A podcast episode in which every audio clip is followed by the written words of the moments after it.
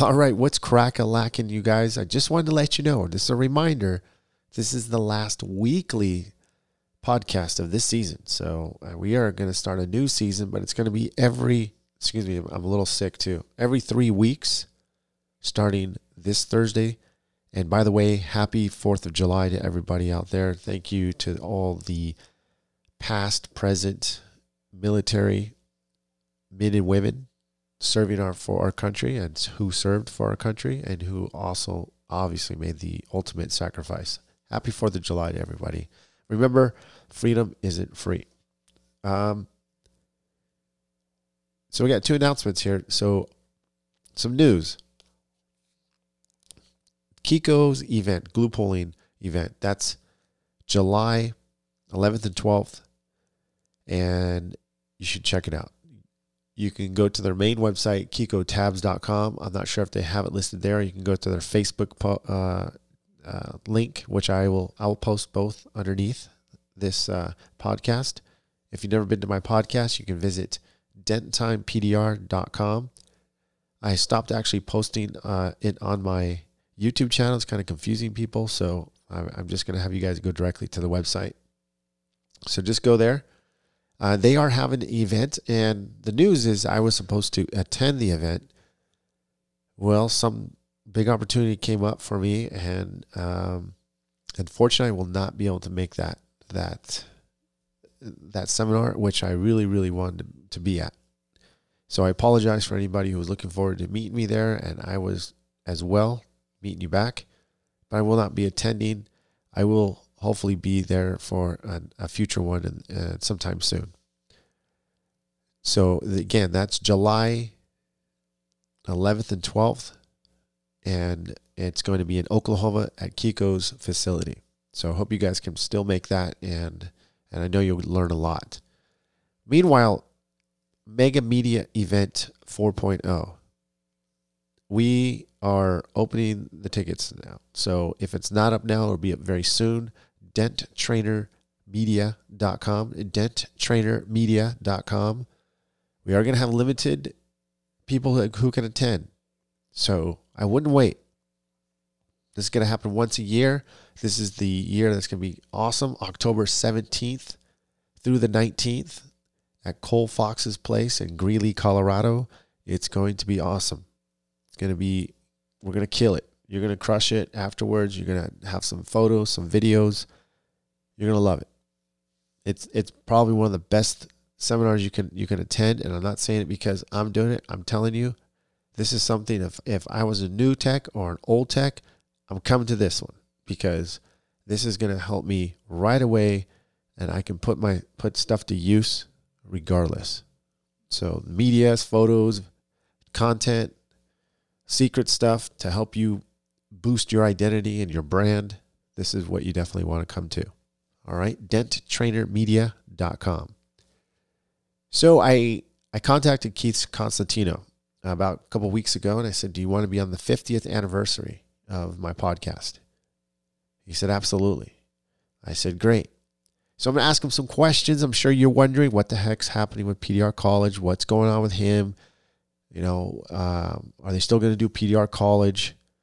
I asked those questions along with what would he do if he had to start from ground zero as a new PDR tech. And to be honest with you, has nothing to do with you being a new or old PDR tech. It kind of kind of makes you kind of like size yourself up as your company. Are you, do you really want to be this go this route? Do you want to go that route? What about employees? What about growing your business? Um, some decisions you're going to make. Are you really running the business or are you uh, have a job? So this always pertains to life and your decisions. And I think this is a great sit in podcast. So I couldn't be happier to actually uh, let you guys listen to this one for the finale of the weekly PDR podcast, the Dent Time PDR podcast. And then I'll be starting every three weeks from this 4th of July. So every thir- every Thursday, every third week, excuse me, every third week on every Thursday. Okay. And I'll make some noise about it so, so you guys won't forget. You guys should be subscribing. So when it does come out, you'll get notified that I have one. Uh, you can go to iTunes. You can go again, go back to denttimepdr.com. And I really appreciate you guys uh, listening and to all the people who who stuck with me and listening. I appreciate the listening and the listeners and everybody who contributed to the success of Dent Time PDR. I'm not quitting. So you you'd be surprised. We're going to give you some double the content, good stuff, okay? Uh, every three weeks. All right, so let's get into the interview with Keith. All right, we got Keith Cosentino and Jude. Finally got you in on my own podcast here, Keith. I, I'm not going to go. I'm not going to do any introductory for you. I don't think you need one, but I, people, I'm sure they want to hear some of your spiff. Um, you have your own uh, podcast called PDR College, along with Shane Jacks. Yep. Well, first of all, welcome, welcome to the podcast. Hey, thanks for having me. It's always a good time to hang out with you for uh, half an hour, an hour, and talk business. Yeah, that's what we want to. That's what we want to do. This podcast, this well, this particular topic with Keith is, what would you do? He put it good. What would you do if you had to start PDR all over from ground zero? What would you do different? All right, and I'm the kind of guy, Keith. I get right into business. But before that, I want I want a little bit of background about you, dude. So, okay. All right. Yeah, uh, a lot of people know me, but a lot of people don't. What's yeah, I've been mixing it up with some hail guys lately, and I've met a couple dudes that have been doing this 25 years. They have no idea who I am, what I do, that there's been a podcast, but they do use my tabs. so uh, you may not know about me, but you may know about me on accident. So uh, I'm a PDR technician this is what got me to the point I am at today. But I, I, really don't identify as a PDR technician primarily anymore because I'm doing so many different things, Mike. But uh, currently, right now, where I am is I've got a service business locally in the Sacramento area. I've got five uh, full time contractors there carrying the flag for my brand, which is amazing. I've got the PDR College podcast, which Shane Jackson and I have done for uh, coming up on five years now, if you can believe that, Mike. Wow. It got like almost 300 episodes of the podcast. Off of the podcast, we've run the Advanced Skills Seminar, which you've presented at a couple of times uh, over the years. And I, I am the founder and owner of Black Plague PDR Tools. So we make tabs and we make the Tabwell brand glue uh, to go along with those. What's that? What's that URL? BlackPlaguePDR.com or deadrattabs.com. I remember that one. yeah, uh, or tabwell.com for the glue. But um, yeah, there's all kinds of little things that, that I like to poke my head into, but those are the those are the main parts of my business. Awesome. Well, listen, the reason I brought you on here, okay, I was thinking about okay, what guest could I bring in? Uh, just to give you my audience to let you guys know this is the last final weekly podcast until otherwise but it will be every three weeks i'm going to release a podcast. But keith i am thankful that you were able to make it on my 50th podcast. Nothing compared to your 300 plus episodes but um, you know i congratulations on it man. I, I know you've been busy. I know it's a lot of hard work to to do a podcast. That's one of the reasons why i'm kind of backing off on mine um, like you said, we had a conversation just before we, we got on here. It's like we enjoy doing it. It's just it it takes time to do these things right, and it still takes time. Period. Right. It takes a lot of time. And Mike, you're more of a perfectionist than I am when it comes to your uh, media.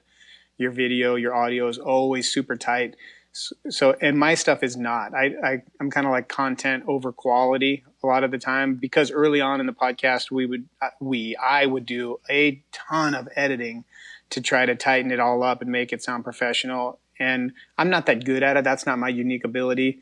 So even after i was done it sounded bad. It sounded better than when i started but it still sounded bad. And it just wasn't worth my time to, to do that. And I experimented over the years of trying to get people to edit for me, and it just never worked out the way I wanted it to uh, in the long run. But I can imagine, even with your skills, how much time you probably put into your post stuff, and it it'll just chew you up. And podcasting is easy to edit comparing to compared to video editing. I mean, that's a monster. And your stuff, your videos are always dialed in, man. So I, I don't know how you find time to do all that stuff. Poor Mary, you're stuck in that room all night, every night. Uh, believe me, I hear it. That's probably one of the reasons why I got to back off a little bit. So you know, um, it, it's not all it's not all cherries and, uh, or like roses in a garden, shall I say? Um, it is it is takes a little bit of work to do, but. Enough said about that, though, Keith. But we I brought you on this podcast because I wanted to pick your brain, and I, I don't know if this topic has been brought up. I think maybe briefly here and there. I don't know if you've covered this topic, but what what is it like to if you had to start all over? Is what would you do different from ground zero? And we want to talk about far as the training, maybe tools, and obviously the business aspect. What would you do on that part? So so I'm going to suck you, the listener, a little bit away from the tools and the training. We'll come back to that in a second, Mike. But uh, I've given this analogy on our show before, and that is with regards to your business, because that's the only reason you get tools and training, right? Is to make money. And if there's a better way to make money, you would probably want to do that no matter what business you're talking about, right? So the tools and the training are, are a means to an end. So what we talk about is knowing what you're trying to build before you set out to build it. And it's not always something you can answer because sometimes you evolve in your journey. But you don't go to Lowe's and just start loading up the cart with stuff and then come home and dump it out and then try to figure out what you can make out of it, you know? Yeah. You you go with a plan. This is what I'm building and you need these specific components to make it happen. So before you ever get trained, before you ever buy a tool, what is the purpose of this endeavor, right? What are you trying to do? Some guys have already had a fulfilling career and they want kind of a retirement business where they know they're never going to hire anyone. They're going to work by themselves. Maybe they work 20 to 40 hours a week and that's going to be it. They're going to ride off to the sunset. Okay, if that's the plan, then we have a very specific set of things we need to do to make that happen. But if you're a young guy and you're starting out, you have an opportunity to build an entire business, much like mine or yours, or even something 10 times bigger. You know, there's a lot of guys with bigger companies than you and I. Um, but if, if you know that's what you're trying to build, then you need to take a completely different path than somebody who's going to stay owner operator. And neither one is right or wrong, Mike. It's just like they're, they're just different apples and oranges. So you can't talk about tools and training and how you start unless you know where you're trying to end up. Yeah. No, I agree. I agree. That's I, I was thinking about this question about you and into myself, and that's what brought it up. And there's a lot of different things I would change, you know, going about it. And I think obviously having a technically a business plan like you're mentioning right now is the way to go. That's why I think students who come into training the people who are more prepared about what they want to do instead of trying to concentrate on just the dents, they're already seeing themselves successful, already planting the seeds. And I think mm-hmm. that's what this is about too. Yeah. I mean, listen, some of this stuff you can't answer until you make some progress. Take, I'm, I, I personally am a great example of this. The stuff that I leveled up into would never have existed had I not started as a technician right? I would never have known about tabs. I would never have known about them well enough to be able to create new ones without first being in the trenches for 15 years and and trying and failing at certain things. I never would have been able to offer any value on a podcast without first living it and going through it. So you can't always know. Like they talk about, I never like business plans, Mike, because it feels like they're they're kind of useless. But everyone says they are useless in the end but in the beginning they make you go through a lot of tough questions in a, in a line of thinking that puts you in a in a mindset for success. Like most successful companies don't follow the business plan but they all have the business plan as an exercise of thinking. So they do have value from that standpoint uh, but everyone agrees that once you're rolling you got to be ready to move on the fly and seize opportunities as they come up but you got to be looking for them too yeah yeah now how how would you how would you start your business plan or what would you do right now? I mean, you're you're going you're going and you're getting prepared to go to PDR or school or whatever, and we're not talking about training. You can talk about all right, what are you doing on the side to determine that this is a right fit for you, and then what what what do you think the best success path would be? So, are we talking about for just some uh, Let's skip random. the training. Let's skip the training and let's skip. We're the, talking about me personally because yeah. that's the only thing yeah. I'm an expert on. Exactly. Right? yeah. So for me personally, like in the in the pursuit of success,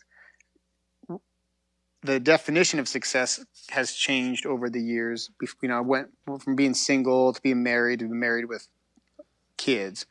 Everything is changing, and, and as your kids get older, it changes for you, right?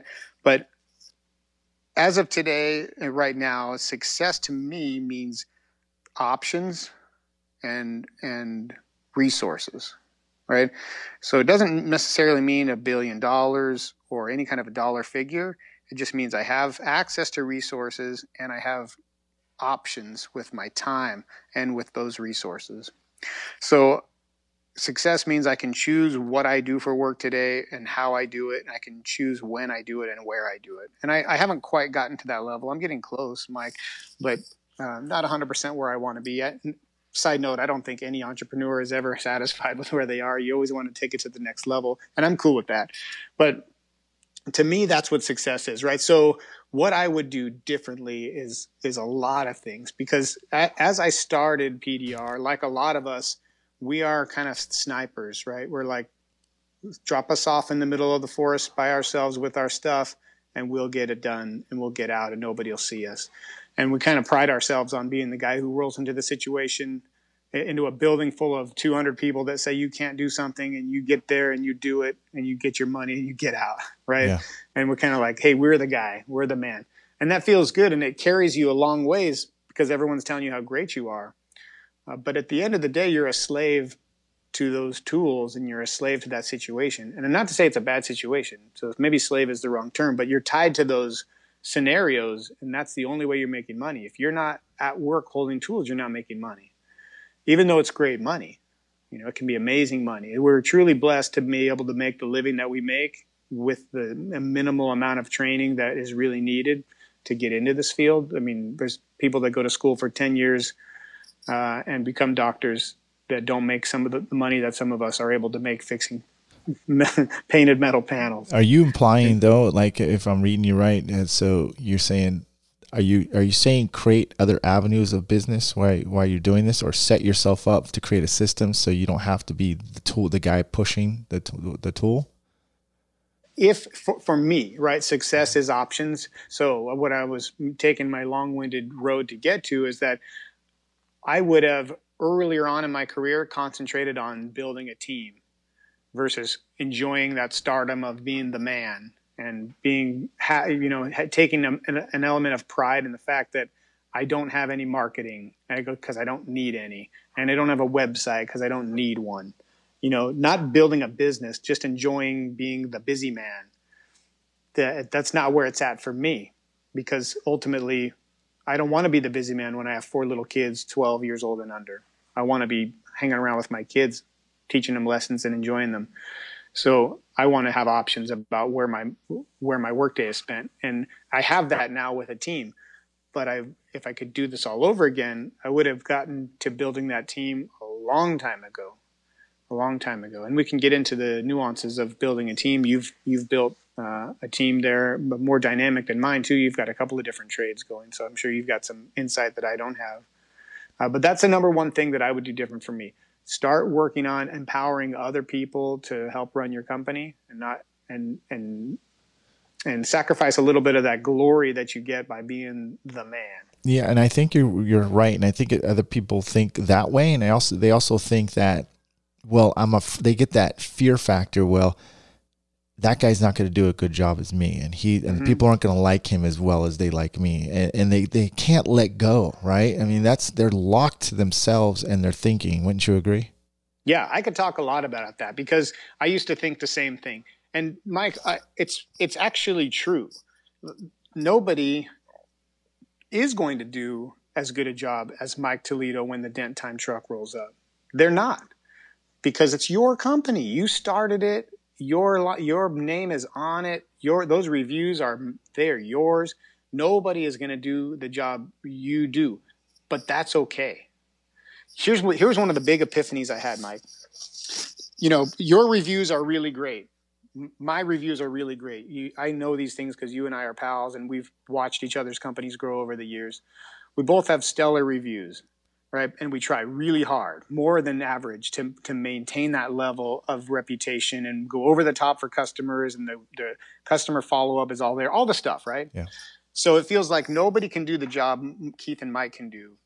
But then I step back uh, doing the PDR College podcast. You know, we meet a lot of guys from around the world, mostly in the U.S. And we, I looked for some of our shows and our exercises. We would look up random companies all over the country and see what's going on in Chicken Lips, Arkansas, what's going on in DC.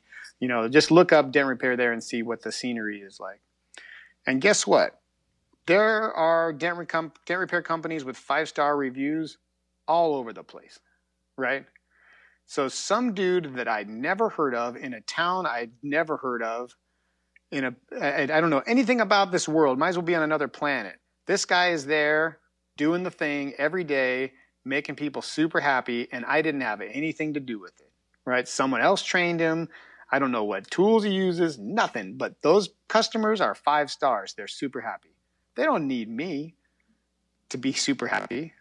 Somebody else can make customers super happy. I'm not Superman. It doesn't have to be me all the time. But but it felt like that for a long time. Like if I don't do everything, oh, what's going to happen? Yeah. Oh, you just have to have people. You have to hire good people who have common sense and who are just inside they're good people and trust them to make really good choices and get out of their way. Yeah. They'll do it. yeah and, and good personality, which uh, which usually hits off. I mean, Keith, you can remember when you weren't that good, right? But oh, you Right.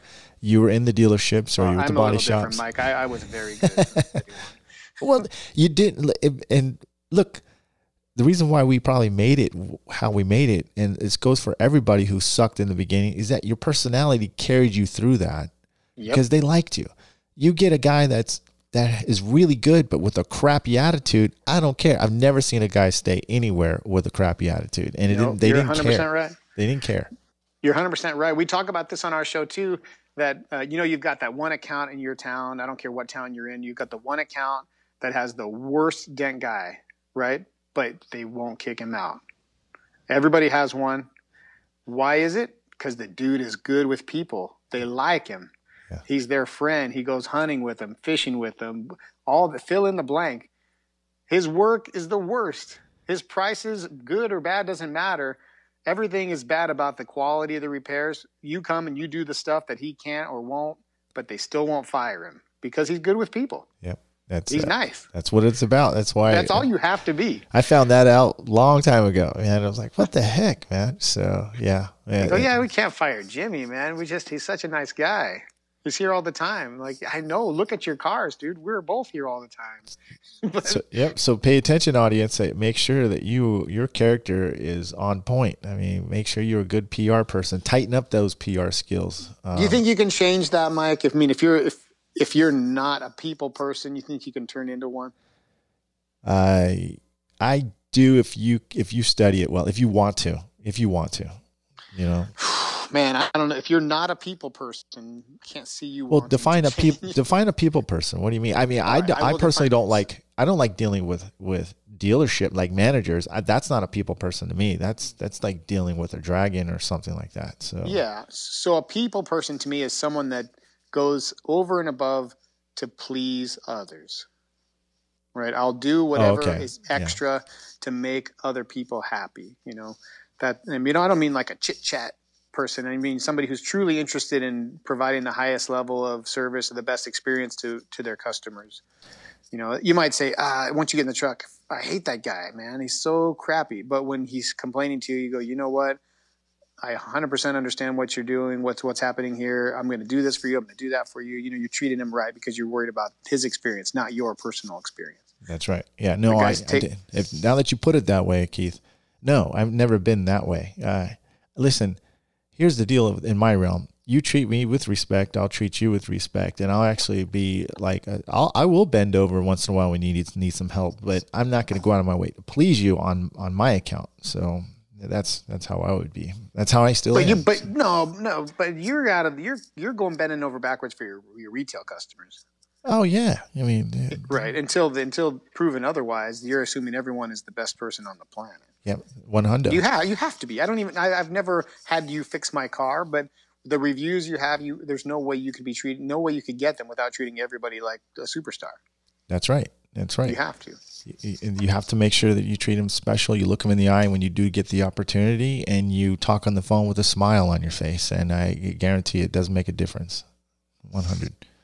So, listen, man. Let's let's talk about. Do you have a shop or not a shop? No shop. Well, the the building I'm currently sitting in is my new shop, but it is not in my hometown. I've had some hail within driving distance of my house, and I rolled into town and leased a building, and I now am the owner of a shop. Well, congratulations, congratulations, man. Yeah, it's a different it's a different animal, Mike. Now, would you have gotten the shop without the hail, or you just no, kept mobile? Not, e- not even close. Yeah. Do you? I- you- I- go ahead.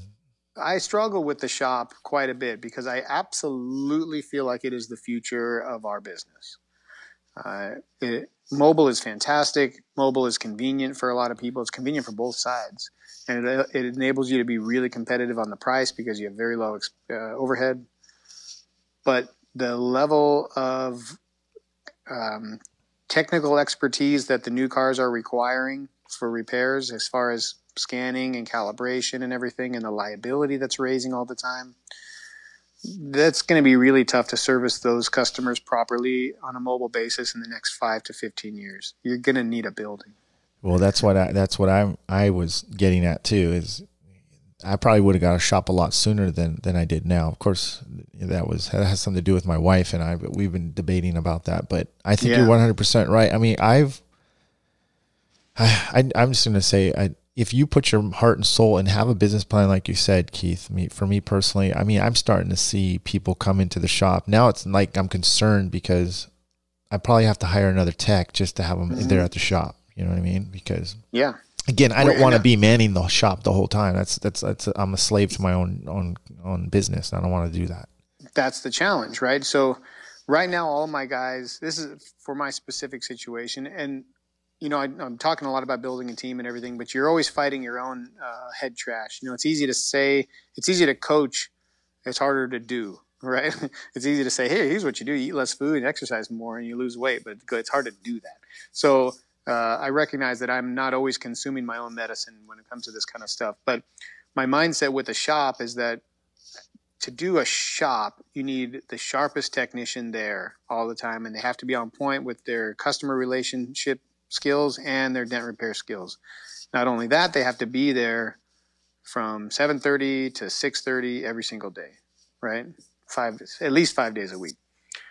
How do I take my fully uh, productive, profitable, and happy technicians who are in the field who have the flexibility to do what they need to do with their families, go home early, or go catch a kid's school performance or whatever. How do I tell that technician, hey, what I need from you now is to sit in this shop every single day? You cannot leave.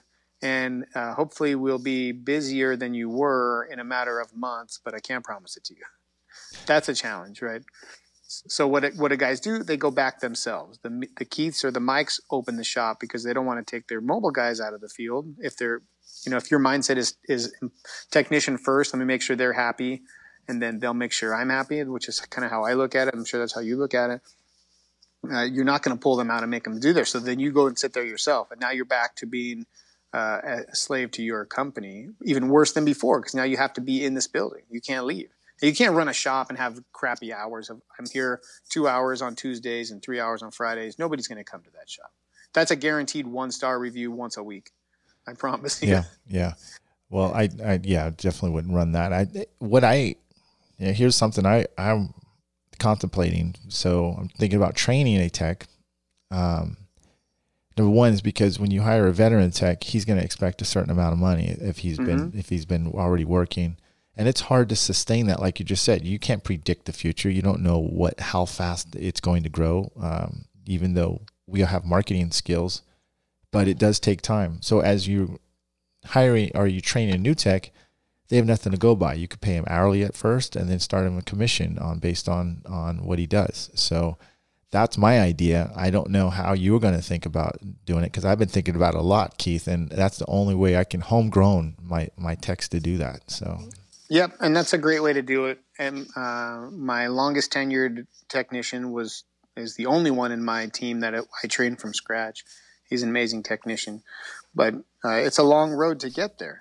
It's a long road, and that's one of your unique abilities, Mike, is training. Obviously, you've trained hundreds of people, if not thousands, over the years. What is it? You know the number? no, not that. I don't think thousands, but I don't know, man. Uh, you count everybody on dent on uh, dent trainer. Yeah, yeah. Oh well, yeah. Okay. What I'm just what I'm trying to get at, Keith, is I think that's the that's the best way to go, man. I mean, you you got to homegrown them, and it it's from ground up if you're going to be having a shop because you don't want to take a tech away from from what he's already doing mobile wise and it's going to be a complete change or you'd have to compensate him it'd come out of your pocket uh, right to do that the other thing is you're with with, with training someone you're going to take control and set uh, the dent repair part is a very small part of the training for your company, right? Dent repair, that's one thing that anybody could train. And eventually, if the guy's hungry enough, he'll figure it out whether you train him or I train him or somebody else. But the, the rest of your business, your, how you treat people, how you act, how you follow up, how you price, how you close, all that is specific to your company. And you've got to train him. And you bring a guy in with his own experience, he's going to start running his own process yep. and disagreeing with yours. So 100% agree with training somebody from scratch. Uh, ideally, from from my perspective, I I would like my team to train these guys, not me. Yeah, that's the challenge. Is I'm cause is it's very tough for me at this point in the game to put my head back into day to day PDR in and out all day every day. It, it's it's very tough for me. Yeah. Well, what are you going to be doing? Uh, why the shop is is growing? What what what's your what's your role now in this? So I like to to draw back on inspiration from this quote from Richard Branson that I picked up somewhere along the way. Like someone asked him, you know, if you don't know who Richard Branson is, he runs you know multiple billion dollar companies worldwide. And someone said, "You have all these companies. How do you do everything?" And he said, "Well, first of all, I don't do anything. yeah. The minute I'm doing something, I'm not running the businesses, right?" I empower other people to do things. I put the right people in the right places and, and ask them the right questions, and they do it. So I love that that quote because it's inspiring to me. Uh, not just not because I want to be a billionaire, but because I recognize that every time I'm doing something, I'm not doing anything else. That's if I'm right. if I'm fixing a crushed fender, that's all I'm doing. I'm not building the pipeline for potential trainees right? I'm not looking at site locations. I'm not working on meeting with my marketing folks or doing my own marketing or I'm not doing anything except fixing that crushed fender. And it drives me crazy, Mike. Because I see the bigger picture, like fixing this one fender, I'm going to help one person today. That's it. But if I work on the business, I could help a hundred people. I could help customers. I could help my technicians by keeping them busy. There's so much more I can do than when I'm stuck fixing one dent. You you and I are on the same page. That's why I've been preaching throughout this podcast, man. If you don't have a system, you don't own a business. You own a job. I mean, that's that's, right. that's exactly what we've been talking about. I think you know, I'm sure you've read the same or heard the same audiobook I did, Rich Dad Poor Dad, and mm-hmm. that's In fact, stuck I just, with me. I've I've got my son up here working with me. It's the first time I've had him at work long term because it's summertime. I can snatch him up, and he wants to buy some retarded price shoes. And i'm like dude because he's earning money for the first time. I go you, you it's your money but do me a favor read this book rich dad poor dad before you go and blow all your money on on a toy. You your money needs to start working for you. So I, that that book and, and we were just talking about the book in the shop too. Like it it's uh that book had a big impact on a lot of people didn't mm-hmm. it it did I mean, it's it made me change my thinking over ten years ago about where the vision I wanted to do.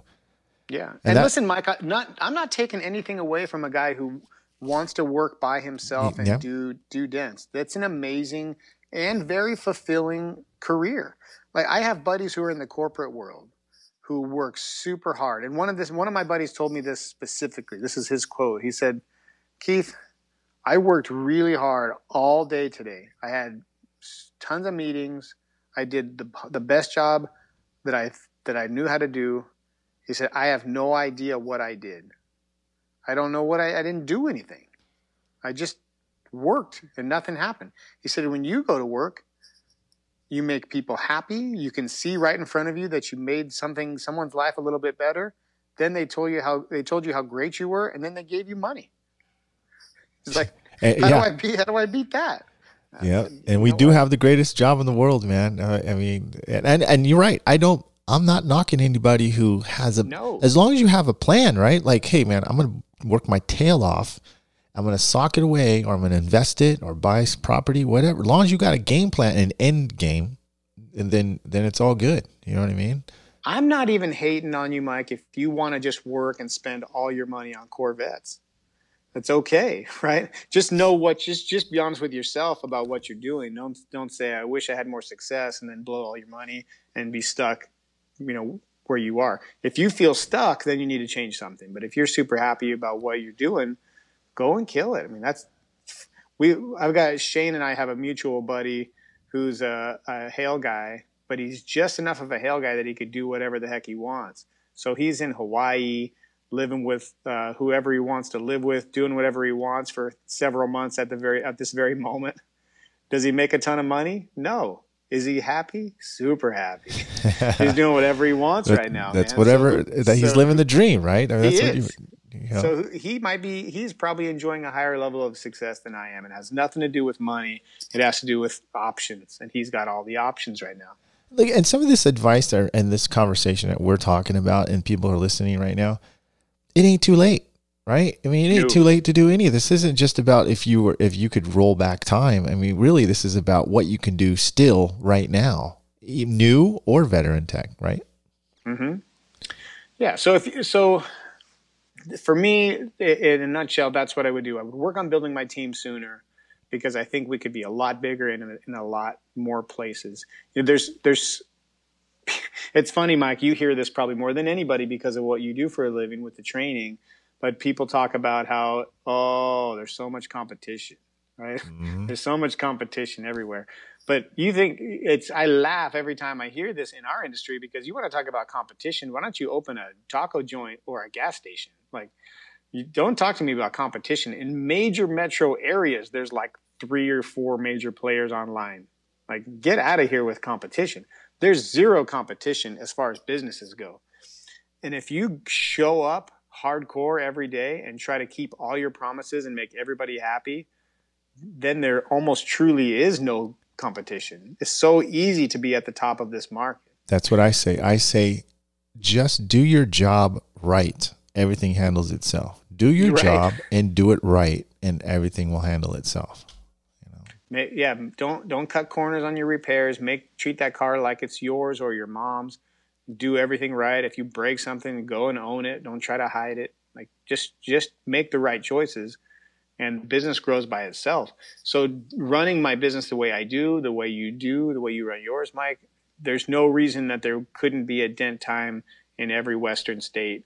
There's no reason there couldn't be a bullseye in every Western state or all 50 states, except that uh, I, I've I haven't believed in myself that I can make it happen. But there's so many businesses that are doing well that are good. They have good technicians, but the rest of the business is terrible. They're still and they're still cranking it out every day.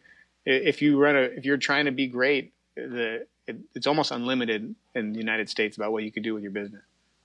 Absolutely. Now, do you do you own the building? Or are you renting it or leasing it? What are you doing? right now? Leasing this building. Are you planning to buy any property or, or uh, anyone? So the reason I haven't done a shop in my hometown yet uh, is because I don't want to lease a building. I want to buy one because I will probably end up netting less money from the production of that shop versus the mobile business. I wouldn't shut down the mobile business, but we're going to net less because of all the, it's going to be a similar revenue stream, but more expenses, right? Yeah. So the only way I could justify that is that the building is buying or the business is buying the building in the process. that's what that's the route I'm going. That's the route Yeah. I'm going. But I think you're the only person who uh, I probably couldn't complain about this to. But the property is expensive where I am. Your property is more, but it's expensive. And for the buildings that I like, that's over a million bucks. Yeah. So that's that's been a tough pill for me to swallow. Uh, um, it's just so many years of building businesses that have almost no debt to take on a million dollars in liability for the goal of being able to maybe sell it later. I don't know. It's and it's almost sometimes it's a vanity play. Like I want a building because it's cool, and uh, really the only convincing argument I have for myself is uh, to future proof the business, to stay ahead of the curve, and to be able to sell it at one point. Because trying to sell a mobile business is going to be a lot harder than selling a business with a storefront. Yeah, with the bro- brick and mortar. I agree. That's that's what I was looking at too as well. I mean that that's my options. Now for people who are doing it like me, you could lease it and like yourself, you're leasing it. You, are you kind of in any way, shape, or form, trying to get the feel of it, testing it. Obviously, you you you're going to have business for the purpose of opening it for your hail reasons right now. But Right. after that settles, obviously you're going to you, you're to be paying close attention to see how much business you can bring in there, right? Yeah, it's been really it's been a really interesting experiment, Mike, because you know the hail money gave me the li- the the license to open up a shop and goof around and and gauge the customer reactions. And uh, I'll tell you one lesson I learned up here is that the signage on the building is huge. We had we have all this professional signage outside, like any permanent shop would have. It looks really nice the day we put it up, we started getting driving customers just pulling in and, and coming in and talking to us about door dings, about hail, about everything. Oh, that's awesome. And, and I think we probably spent five grand on the signage. But before that, nobody's dropping in just from driving. We had plenty of marketing channels that were bringing people in. The signs changed everything. So that was a big takeaway for me with building a building. You bet, and, and I've always known that when you make a shop, it better be the nicest thing in the town. If you're trying to portray this image of we care about the details on your car, but you got a bunch of garbage stacked up, stacked up in the waiting room, forget about it. It better be spotless. I'm going to tell you now, and I'm sure you've already had some people come in. Maybe you, you know, you're. I don't know how far along your shop is. I saw some pictures. Congr- congratulations on there too, Keith. Um, but when they do, and it, and if it's going to look as good as I think it is, uh, based on what I saw, customers step in my shop and they're they're like, I've never. I've never been to an auto repair place that's been so clean. This, and That's the fir- whether they fix their car their car with me or not. I leave them with a great impression, and Yep. right now they they know that's the right place to go. It's generally it, it's out of their budget but they always say man this is a really clean shop. And like you said man that's that's pride. Be that number one auto repair shop regardless all the way across the board. And i think i think you you said something that's really really matters. Now, going on this theme of what would you do differently, would you go back and open that shop from day one? yeah i would Yeah. Yeah, because I realize there's two customers, man. You have, man. There's the ones that are mobile people, and then there's the ones that really want to come into your shop. And and on top of what you just said, justifies exactly too, because you never know when you have to take a door off or to a, or or you're working with an insurance company. Now it's much easier to work with an insurance company at the shop than it is mobile. And I was going to ask you about that too. I think that's a big one. yeah, and that's and now your repairs go from two or three hundred dollars. It used to be like that, you know, uh, for a mobile job, it could be anywhere between eight hundred to uh, twelve hundred dollars, sixteen to higher than that. I'm just saying, on average, uh, over a thousand dollars. Okay, I had a customer walk in the other day, did it, did a live video too, broke it down, showed people, hey, this is a twelve inch crease. I got another crease here, smaller crease, nine hundred dollars.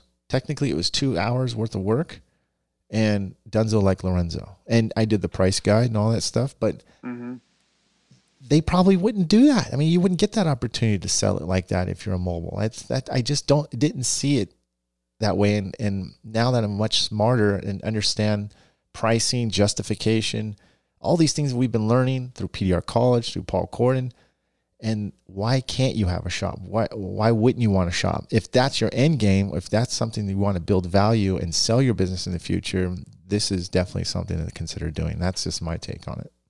Yeah, and you're not selling it if you're the only technician inside of it. you Oh, better yeah. have a team Yeah. running that running that shop if you're going to sell it later. There's very few guys that have actually sold. We've had a couple on the podcast over the years, but it does happen, and it can be a substantial event, a, a substantial event for you if, if you if you have a decent business. So it's a it's a definite option. But there's a lot of um, a lot of head trash guys like us have about you know abandoning your team that you spent so many years building and and and uh, motivating and leading that to, to jump off and say all right i'm taking the money you guys are on your own it's tough but it's, it's part of the it's part of business and as long as you sell to somebody and you, you're careful about who you sell to I, I don't think it can be a negative situation for your people Yeah, no, I, I agree.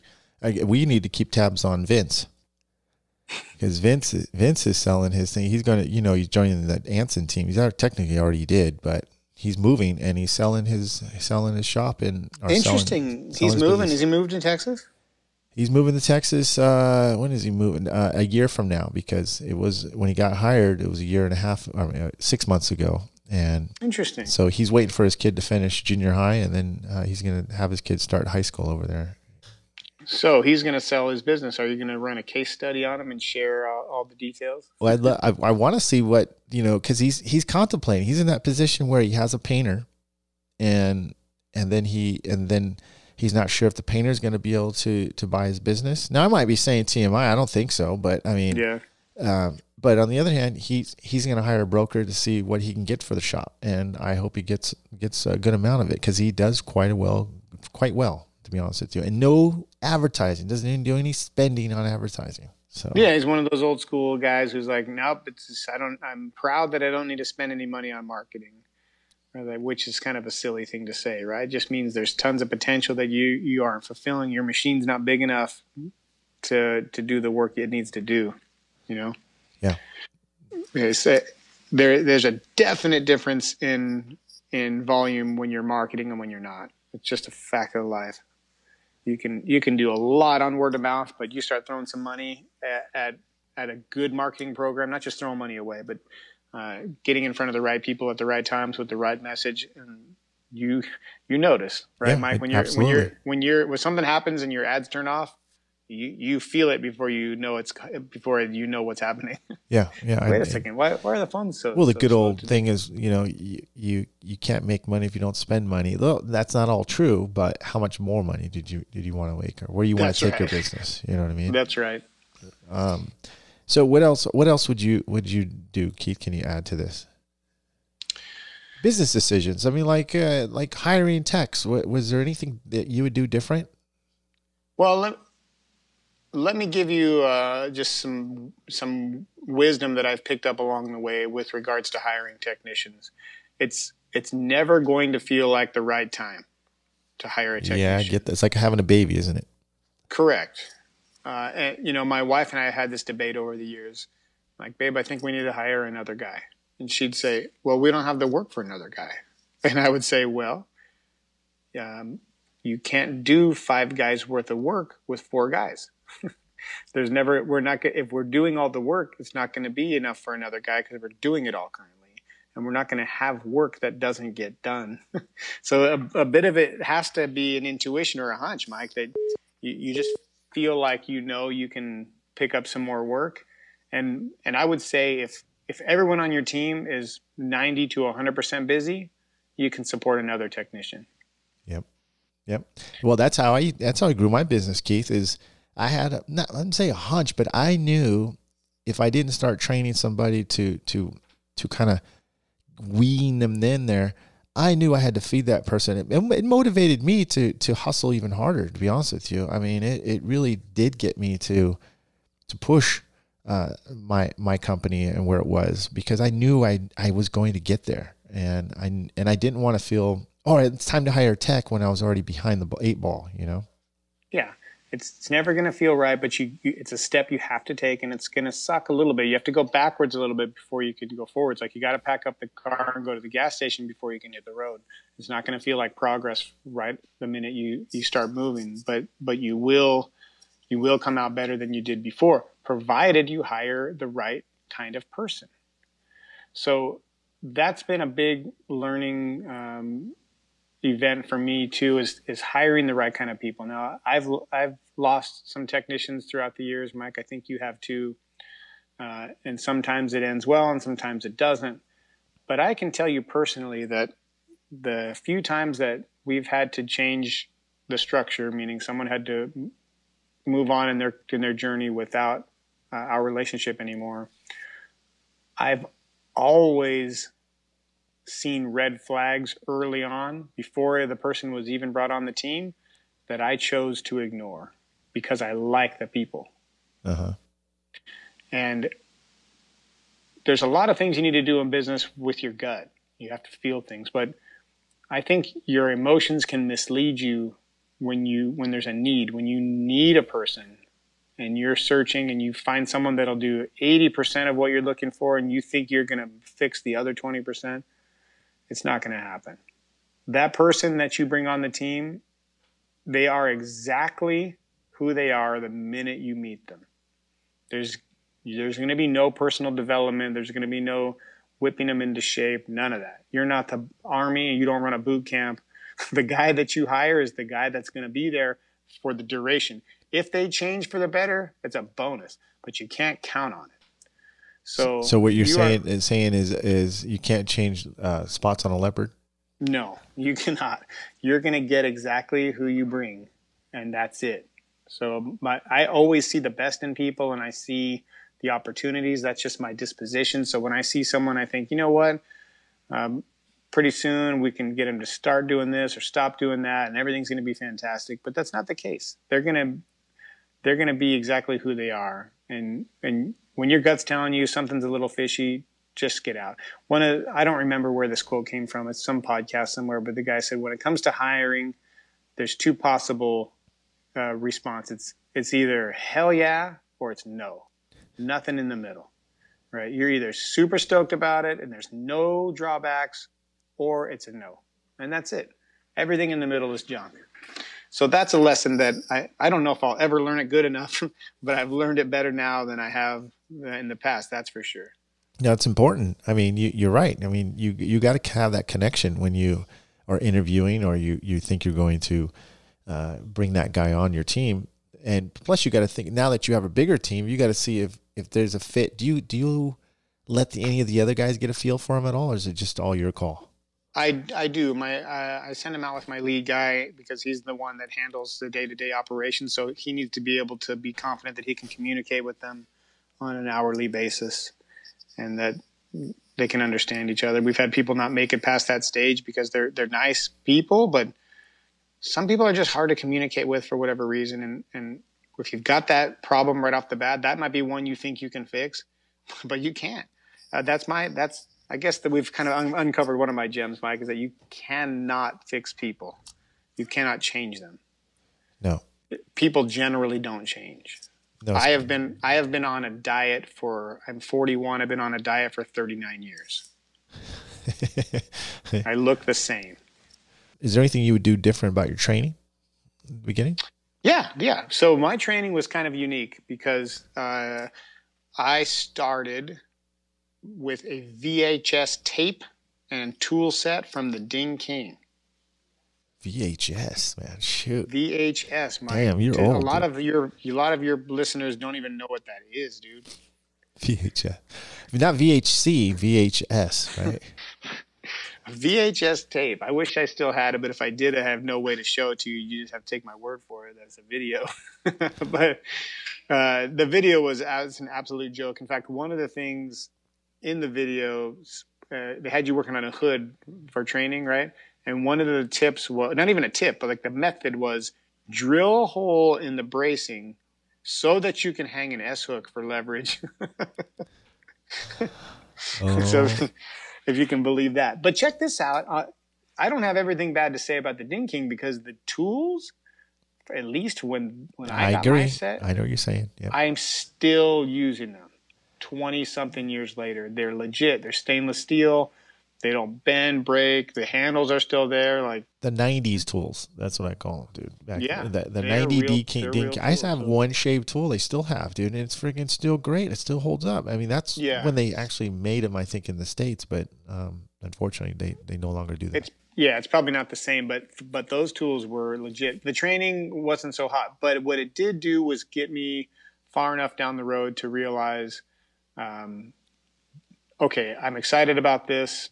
I understand how it's supposed to be done now, and I think if you really are excited about PDR, you're going to figure it out with or without somebody's help. As long as somebody sets you down the path, you're going to get it.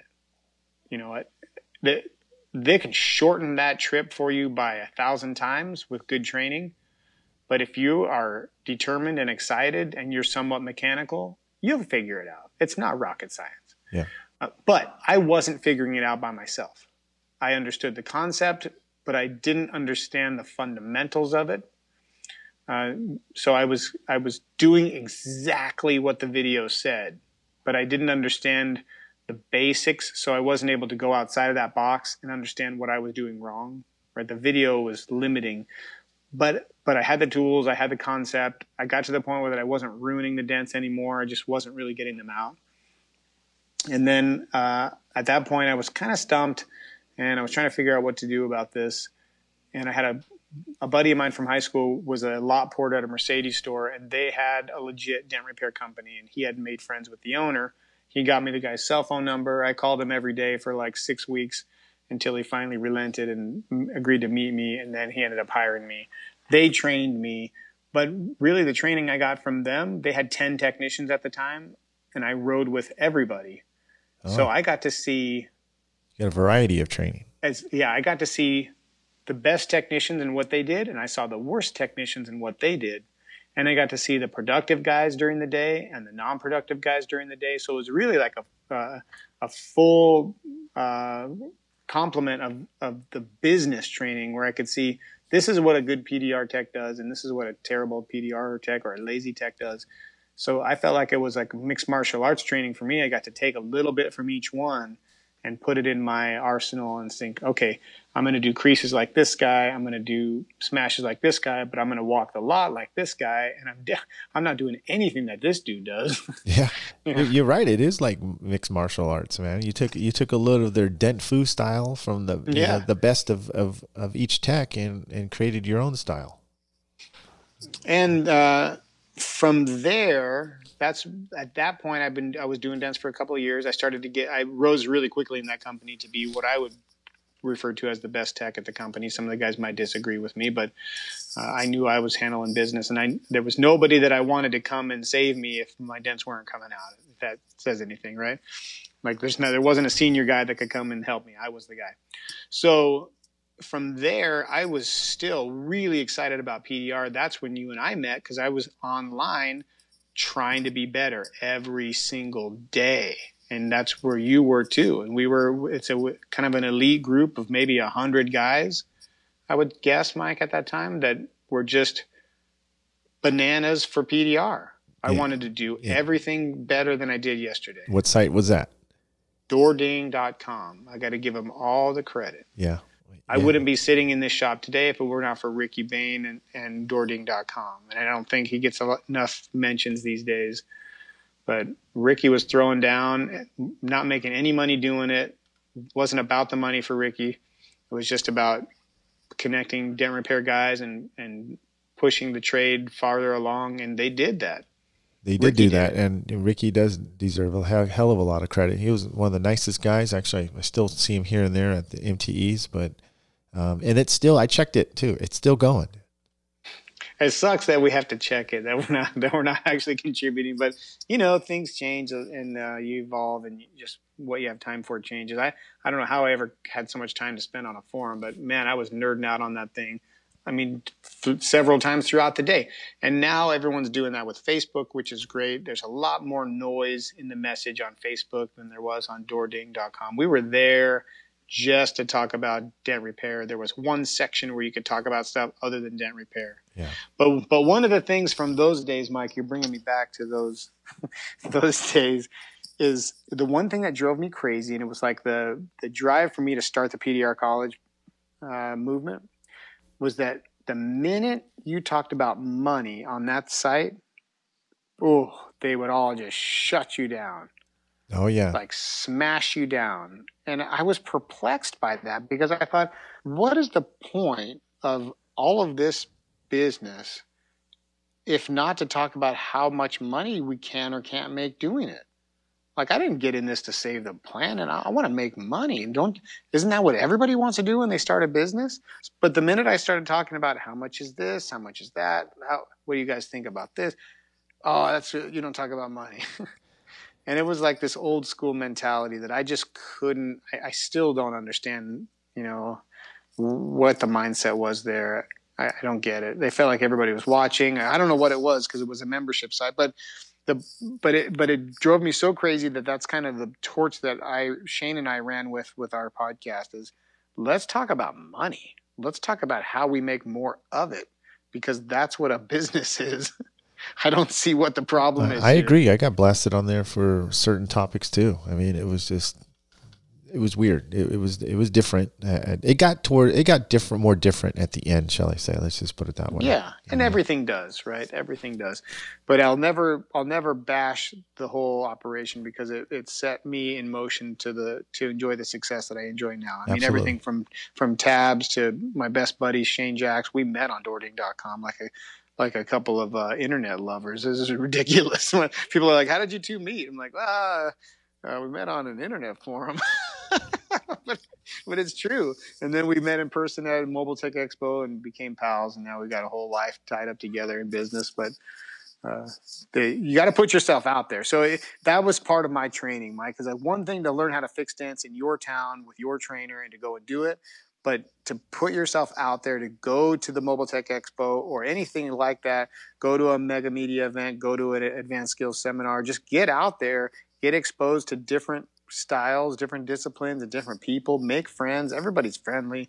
You know, you can make friends with some dent repair guy from Uzbekistan in five minutes online now, and and share your style with his or hers or whatever.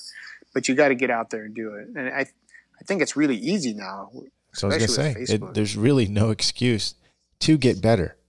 You know, no matter if you're a new guy or a veteran, you can't go through P, this PDR career with, with blinders on. It's just it, it's it's ignorant to do that, and and not wanting to get better, and not just PDR, but the whole business aspect and that part too. This is what I try to preach too. Uh, it's very hard to do that, it, and not. it's very hard to uh, well, I should not say hard. It's very easy, Keith, to overlook how important marketing is. You know what I mean? And, marketing yourself. and and and running a business. Yeah, I mean that's how I feel about it. I feel that you really need to get out there and meet a lot of people. But I will tell you that I don't know everything. Plenty of ways to be a great dent guy. You don't have to network with people all over the world. Uh, earlier in the show, I alluded to having a couple of hail guys here that had never heard of me. They never heard of the PDR college. They never heard of Mike Toledo and Dent Time. But you know what, Mikey? Their work is beautiful and fast and clean. They're great technicians. But you, you don't have to be online to figure everything out. But, but you'll figure it out faster. Yeah. And you'll get ex- you'll, you won't miss something. You won't get left behind. Hail guys are unique because they get exposed to new dent guys ten times a year.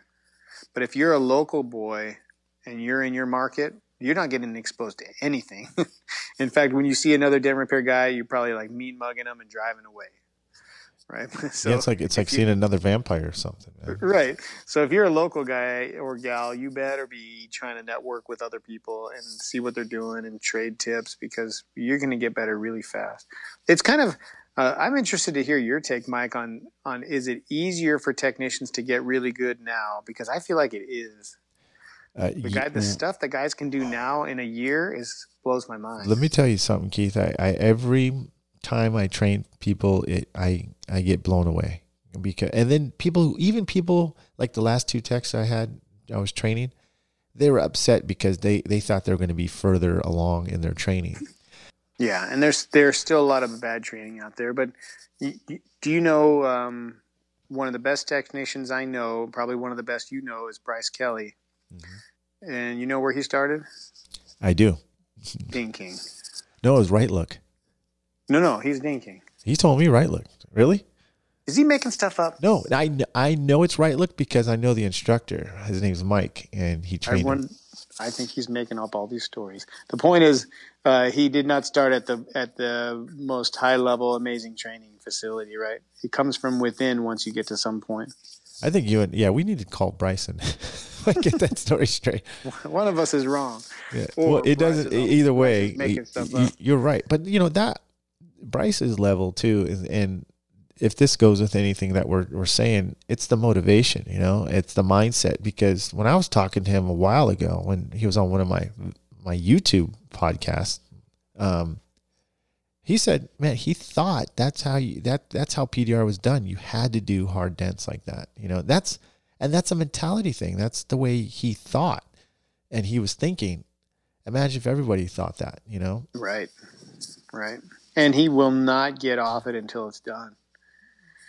Yep. He'll stay and stay and stay. He's not particularly fast, but the cleanest work that I've ever seen. And I, I think not to take anything from his skill because it's obviously there, but I think what his superpower is patience. Yep. He will not leave and say, you know what, for what it was, that's really good, or you know what, for what they're paying, they should be happy. That you'll never hear Bryce say that. He's just going to fix it the way it needs to be fixed. Yep. And all, um, and look, he's setting the bar for people. Like, like that's another thing is watch other people do dents and if you know it, it can be done that that just makes you it puts you in your head to not walk away from a dent so easy or give up or try at least you know I mean? It does, but I can tell you actually there's it, it can do the, the the reverse too. It's a fine line because if you're if you're trying to do a really great job and you are doing a really great job, and then uh, you start comparing yourself to these superstars, all of a sudden you feel like you're you're not doing such a great job anymore. You know what I mean? Yeah. Like I'm I'm a really good technician, Mike. Like I, I can do I can hang with anybody um, when I'm pushing full time. Admittedly, now I'm probably a little soft around the edges because I'm not in the trenches every day. There's a definite um, sharpness of the sword that you maintain when you're pushing every day that I don't have anymore. But at my peak, uh, I felt like I was really really good. But I'm no um, Kaz. I'm no Bryce.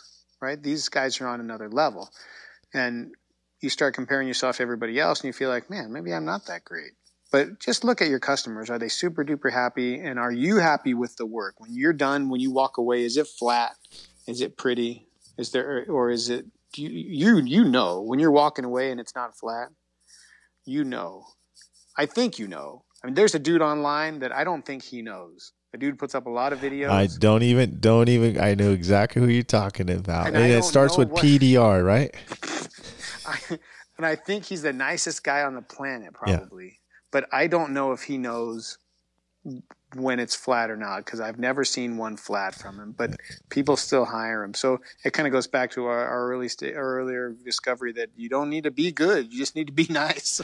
That's what I to be told nice. people. Yeah, you, that's it's that's what I said, man. If you're a good person, character, you're gonna you're gonna last. You you Yeah. people will put up with you until you actually get good, and they you know that's that's what happens. But if you are nice and you're world class, forget it. It's over with. Yeah. It's open and shut. Like you, you, you will be successful, Uh, and almost anybody can be good. I think that the the dude who will not be named probably just needs some better training because I feel like he has all the desire to be really good. His marketing game is on point, or else you and I would not know about him. Yeah. I think he just needs like a GoFundMe for some advanced training with Mike. Well, listen, like I said, I think people should go around to different trainers as veteran techs and just pick their brain. You know, go for That's one the or whole two point of the days. advanced skills seminar. Yep. You know, and there's more than a few people that try to give Shane and I a hard time about putting it together. But I'm like, screw you guys, man. This is if you if you think that we're you know trying to milk the industry or do whatever whatever kind of uh, slander you want to put in there. I knew from my heart when I was putting those things together what I was trying to do, and that's put enough amazing people under one roof for a few days that everybody could come and learn something. I built the I built the event that I wanted to attend myself. Well, speaking of And that every- topic, are you going to have another one? You know what? I'm I don't right now we are not. Okay.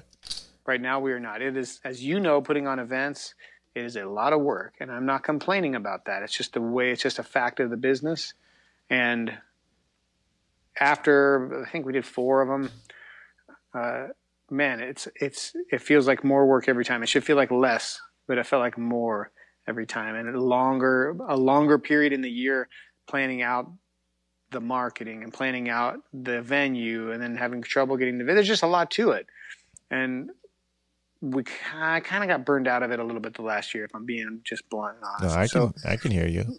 I, I tried to do two of them a year, and I was like, nope, hold on, time out. Nope, nope, not not gonna happen, dude. something ain't right It's not the money anymore, though. Honestly, Keith, you know what I mean. It's it's a lot of stress though when you when you want to do something right. It takes a lot of work.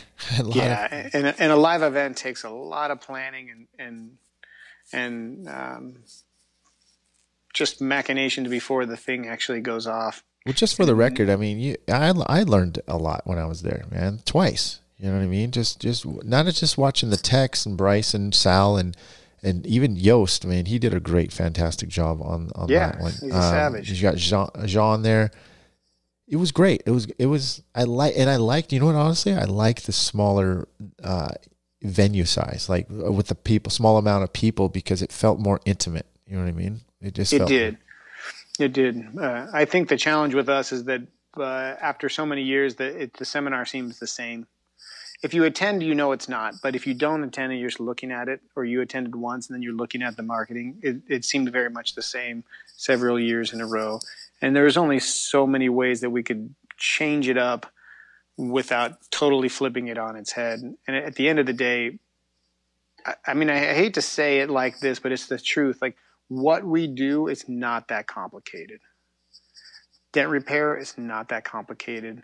And running a dent repair company is even less complicated. That you may think there's a lot to it, but there really isn't. Like you and I have said, keep your promises, do more than the next guy, try to make everybody super happy, and try to do the put out the absolute best product you know how to put out. Yeah. And those are like, you know, kind of talking head, talking points but it really is that simple. So when we're when we're teaching and coaching on how to run a better business, I can dice that same food up a hundred different ways and serve it to you. It's like Mexican food, right? I can make it into tacos, I can make it into burritos or tostadas, but guess what? And you look in the kitchen, there's only five ingredients in there. there's meat, cheese, tortillas. like it's you you can make it in a hundred different uh, plates and call it something different, but at the end of the day, it's the same food.